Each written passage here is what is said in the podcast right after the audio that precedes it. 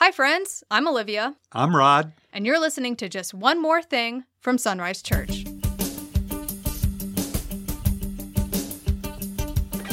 Hello, everyone, and welcome to another episode of Just One More Thing from Sunrise Church.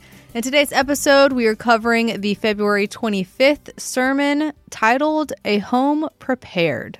So let's start with that title because this is separate from your other series that you did in February about the home, but it's a similar title. Yeah, because I wanted to tie the two together. Because what's going on, I didn't we didn't use that last verse, Revelation 21, verses 1 through 3.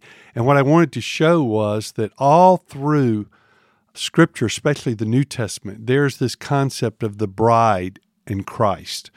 That the church is the bride. And that's something we've been working off the last couple of weeks anyway. And I wanted to tie the whole thing together uh, that way with home, you know, home court advantage, homemade, and then a home prepared. Because everything we do here is but a picture of the perfect there. Revelation 21, 1 through 3 says, and this is the ESV Then I saw a new heaven and a new earth, for the first heaven and the first earth had passed away, and the sea was no more. And I saw the holy city, New Jerusalem, coming down out of heaven from God, prepared as a bride adorned for her husband. And I heard a loud voice from the throne saying, Behold, the dwelling place of God is with man. He will dwell with them, and they will be his people, and God himself will be with them as their God. So, that part when it talks about prepared as a bride adorned for her husband, you tied in with John 14, 1 through 6 was was your main passage, but you went through and explained what a Jewish wedding process would be because it's not just the wedding day like we have here where everything leads up to you know get you down the aisle. But in jewish culture there's this whole lead up that is encompassed in that so can you talk a little bit about that process because i know you mentioned afterwards there were some things that you didn't bring up about that Yeah, a couple of things. Number one, for that that process usually lasted almost a year. We have shifted the emphasis from the beginning of that process to the end of that process in our culture. We throw all our weight on the wedding. There, all the weight was thrown at the beginning, the betrothal. So I, I mentioned a ceremony that would take place, and then uh, once the the groom and and the father of the bride had agreed, and they had uh, cut a covenant with each other, they had you know drank wine together, shared that uh, wine together. Uh, there's this process they went through, and then the groom would leave to go back to his father's house, and he would start working on a room addition to his father's house. And his father would have to be the one to determine when that was complete. And when his father determined it was complete, and usually that would take about a year. So the, the bride would know at about a year he, he should be getting close. They didn't know exactly what time it would be, but it would be close. Then his father would say, Son, go get your bride. Then the wedding party would be alerted and all, and they would go get the bride for the second half, that ceremony part where they actually consummated the marriage, and there would be seven days of celebration. And that just lines up perfect with what I believe the Bible teaches about end times. We are waiting for our Heavenly Father to tell the Son to go get his bride.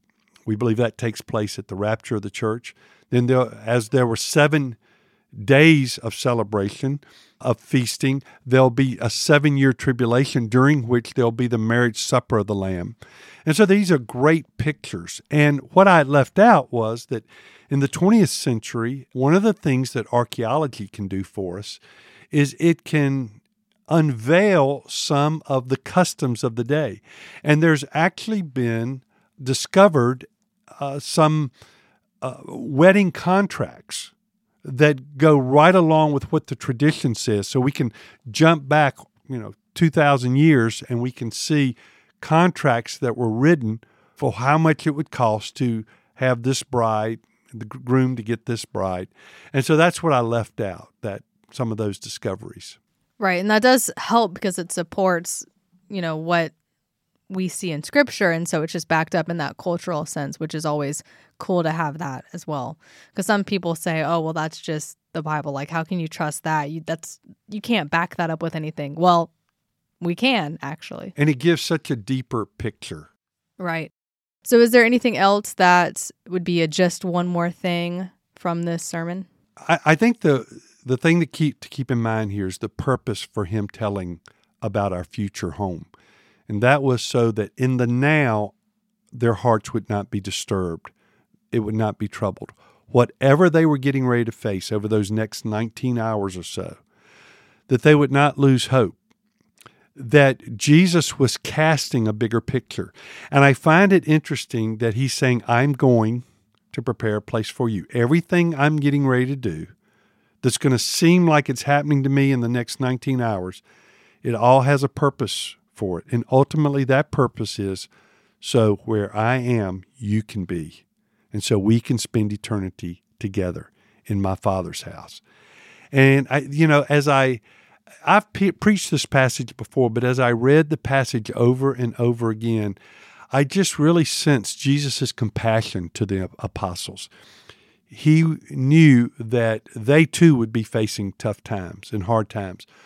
But they could do that with the confidence that what Jesus went through for them and for us, it was a greater purpose for a, a bigger home, a better home, a longer home.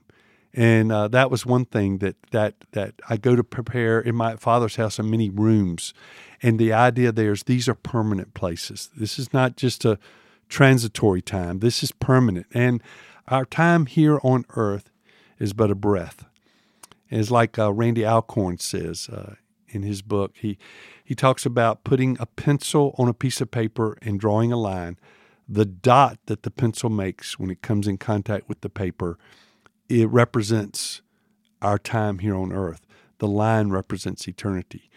And so uh, I thought it was interesting that Jesus is handling this, and it might look like he's not in control, but he's in control, and he has a purpose for doing every single thing he does.